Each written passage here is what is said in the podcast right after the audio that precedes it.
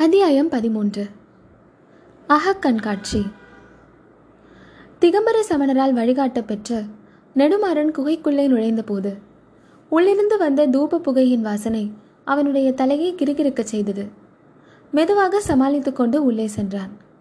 சிறிது தூரம் சென்றதும் தென்பட்ட விசாலமான குகை மண்டபத்தில் ஒரு அபூர்வமான காட்சியை கண்டான். தீபஸ்தம்பத்தின் மீதிருந்த பெரிய அகல் விளக்கின் தீபம் சுடர்விட்டு பிரகாசித்துக் கொண்டிருந்தது. ஒரு பக்கத்தில் வைத்திருந்த பாத்திரத்திலிருந்து தூப புகை வந்து கொண்டிருந்தது. தீபத்தின் வெளிச்சமும் தூபத்தின் புகையும் சேர்ந்து அங்கே தோன்றிய காட்சியை ஏதோ ஒரு மாயலோகத்தின் கனவு காட்சியாக தோன்றும்படி செய்தது. நெடுமாறன் சற்று உற்று பார்த்த பிறகு காட்சி சிறிது தெளிவடைந்து காணப்பட்டது. பத்து பன்னிரண்டு திகம்பர சமணர்கள் வட்ட வடிவமாக உட்கார்ந்திருந்தார்கள்.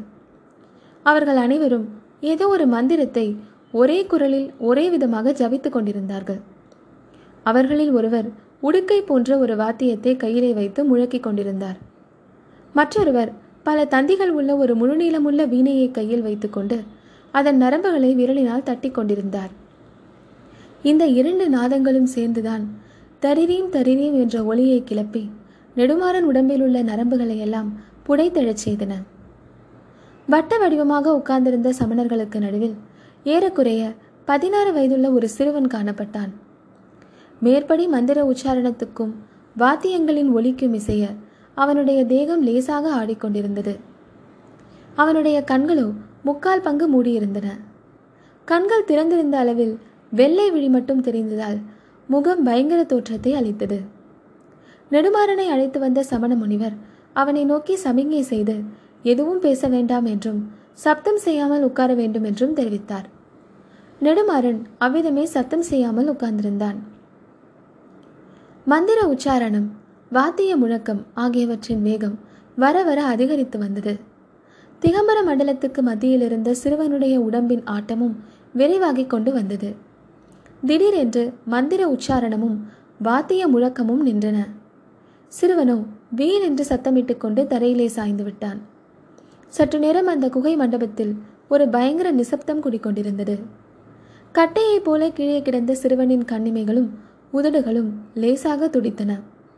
கையில் வீணை வைத்துக் கொண்டிருந்த சமணர் அதன் ஒற்றை நரம்பை லேசாக தட்டிவிட்டு தம்பி என் குரல் உனக்கு கேட்கிறதா? என்று வினவினார். கேட்கிறது சுவாமி என்று அந்த சிறுவனின் உதடுகள் முணுமுணுத்தன. அப்படியென்றால் நான் கேட்கிற கேள்விகளுக்கு விடை சொல். சற்று முன்னால் நீ இருந்த இடத்துக்கும் இப்போதுள்ள இடத்துக்கும் ஏதாவது வித்தியாசம் தெரிகிறதா? என்று கேட்டார். சற்று முன்னால் நான் மலை குகையில் தரையில் கிடந்தேன். இப்போது ஆகாச வெளியில் மிதந்து கொண்டிருக்கிறேன். ஆகாச வெளியில் நினைத்த இடத்துக்கெல்லாம் போகக்கூடியவனாக இருக்கிறேன் என்றான் அந்த சிறுவன். நீ மிதக்கும் இடத்தில் உன்னை சுற்றி என்ன பார்க்கிறாய்? என்று கேட்டார் சமண முனிவர். என்னை சுற்றிலும் திரள் திரளாக புகை மண்டலங்கள் காணப்படுகின்றன. அந்த புகை மண்டலங்களுக்குள்ளே எத்தனை எத்தனையோ உருவங்கள் மங்களாக காணப்படுகின்றன. அவை மறைந்து தோன்றிக் கொண்டிருக்கின்றன என்றான் சிறுவன். தம்பி நீ நிற்கும் இடத்திலேயே நிற்க வேண்டுமா? முன்னாலும் பின்னாலும் உன்னால் போகக்கூடுமா? என்று கேட்டார் முனிவர். முன்னாலும் பின்னாலும் மேலேயும் கீழேயும் நாலா திசைகளிலும் நினைத்தபடியெல்லாம் நான் போகக்கூடியவனாக இருக்கிறேன். சிறுவனிடம் மேற்படி கேள்விகளை கேட்ட சமணர் நெடுமாறனை நோக்கி பாண்டியகுமாரா இந்த பிள்ளை இப்போது ரிஷபதேவரின் அருள் மகிமையில் அகக்காட்சி பெற்றிருக்கிறான். இதற்கு முன் இருபதாயிரம் ஆண்டு காலத்தில் நடந்தவைகளையும் இனிமேல் இருபதனாயிரம் ஆண்டு காலத்தில் நடக்கப் போகும் சம்பவங்களையும் இவனால் நேருக்கு நேர் கண்டு சொல்ல முடியும். தங்களுக்கு ஏதாவது தெரிந்து கொள்ள வேண்டுமா? நெடுமாறன் சற்று தயங்கினான். வருங்காலத்தை மறைத்து கொண்டிருக்கும் மேகத்திரையை விலக்கிக் கொண்டு எதிர்கால சம்பவங்களை தான் பார்க்க வேண்டியது அவசியம்தானா? அப்படி பார்ப்பதால் ஏதாவது விபரீதம் ஏற்படுமா? ஒன்றும் தெரிந்து கொள்ளாமல் அந்த மந்திர குகையிலிருந்து உடனே எழுந்து போய்விடலாமா? மனதில் இப்படி நெடுமாறன் எண்ணினானே தவிர அவனை அங்கிருந்து எழுந்து போக விடாமல் ஏதோ ஒரு சக்தி தடுத்து அவனை அங்கேயே பலமாக இருத்தி கொண்டிருந்தது. ஆமடிகளே வாதாபி யுத்த முடிவை பற்றி தெரிந்து கொள்ள விரும்புகிறேன் என்ற வார்த்தைகள் நெடுமாறன் வாயிலிருந்து தாமே வெளிவந்தன. உடனே சமணர் தரையில் கிடந்த சிறுவனை நோக்கி தம்பி கொஞ்சம் வடக்கு நோக்கி பிரயாணம் செய்து அங்கே என்ன பார்க்கிறாய் என்று சொல்லு என்றார். ஆகட்டும் சுவாமி இதோ வடதிசை நோக்கி போகிறேன் என்றான் சிறுவன். சற்று பொறுத்து ஆ என்ன பயங்கரம் என்றான். தம்பி அங்கே என்ன பயங்கரமான காட்சியை நீ பார்க்கிறாய்? என்று சமணர் கேட்டார். ஆஹா மிக பயங்கரமான யுத்தம் நடக்கிறது. கணக்கிலடங்காத வீரர்கள் வாட்களாலும் வேல்களாலும் ஒருவரையொருவர் தாக்கிக் கொண்டு செத்து விழுகிறார்கள். எங்கே பார்த்தாலும் இரத்த வெள்ளம் ஆறாக ஓடுகிறது. பெரிய பெரிய பிரம்மாண்டமான யானைகள் பயங்கரமாக பிளவிக்கொண்டு ஒன்றையொன்று தாக்குகின்றன. யுத்தம் ஒரு பெரிய பிரம்மாண்டமான கோட்டை மதிலுக்கு பக்கத்தில் நடக்கிறது. கோட்டையின் பிரதான வாசலில் ஒரு பெரிய கொடி பறக்கிறது. அந்த கொடியில் வராகத்தின் உருவம் பொறிக்கப்பட்டிருக்கிறது. ஆஹா கோட்டை கதவு இதோ திறக்கிறது. கணக்கற்ற வீரர்கள் கோட்டைக்குள்ளிருந்து வெளியே வருகிறார்கள். ஆ யுத்தம் இன்னும் கோரமாக நடக்கிறது. சாவுக்கு கணக்கே இல்லை. கண்ணுக்கெட்டிய தூரம் ஒரே பிணக்காடு. அம்மம்மா பார்க்கவே முடியவில்லையே.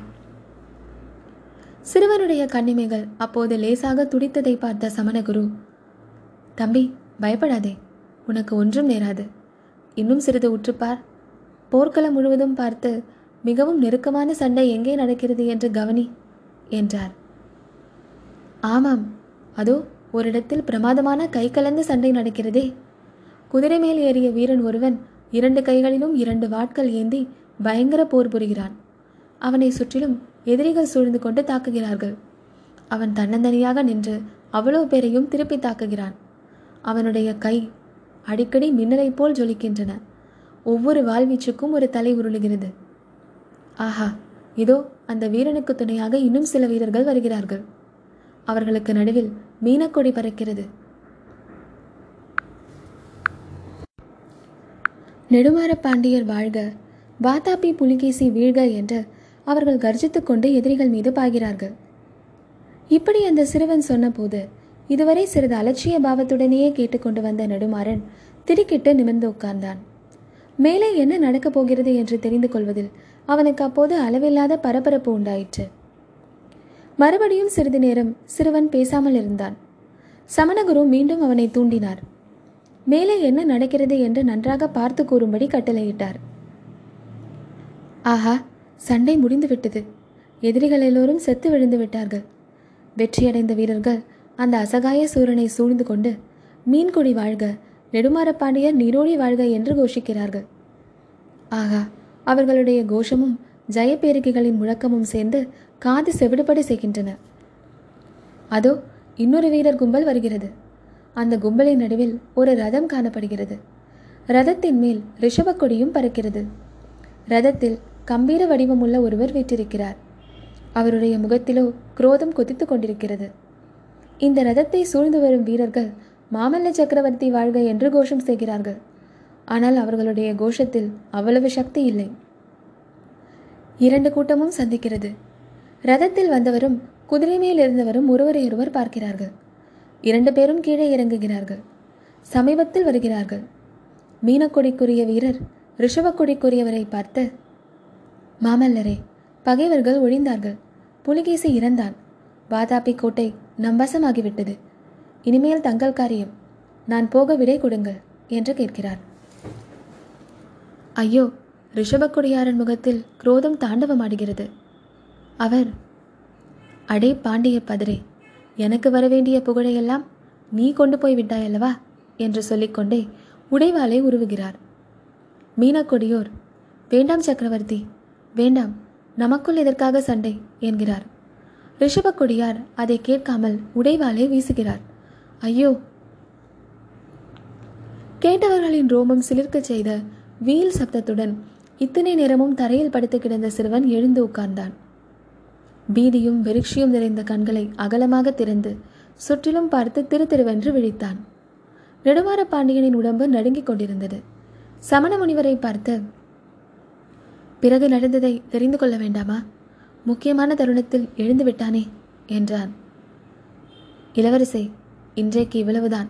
மறுபடி இன்றிரவு இவனை அகக்காட்சி காணும்படி செய்ய முடியாது.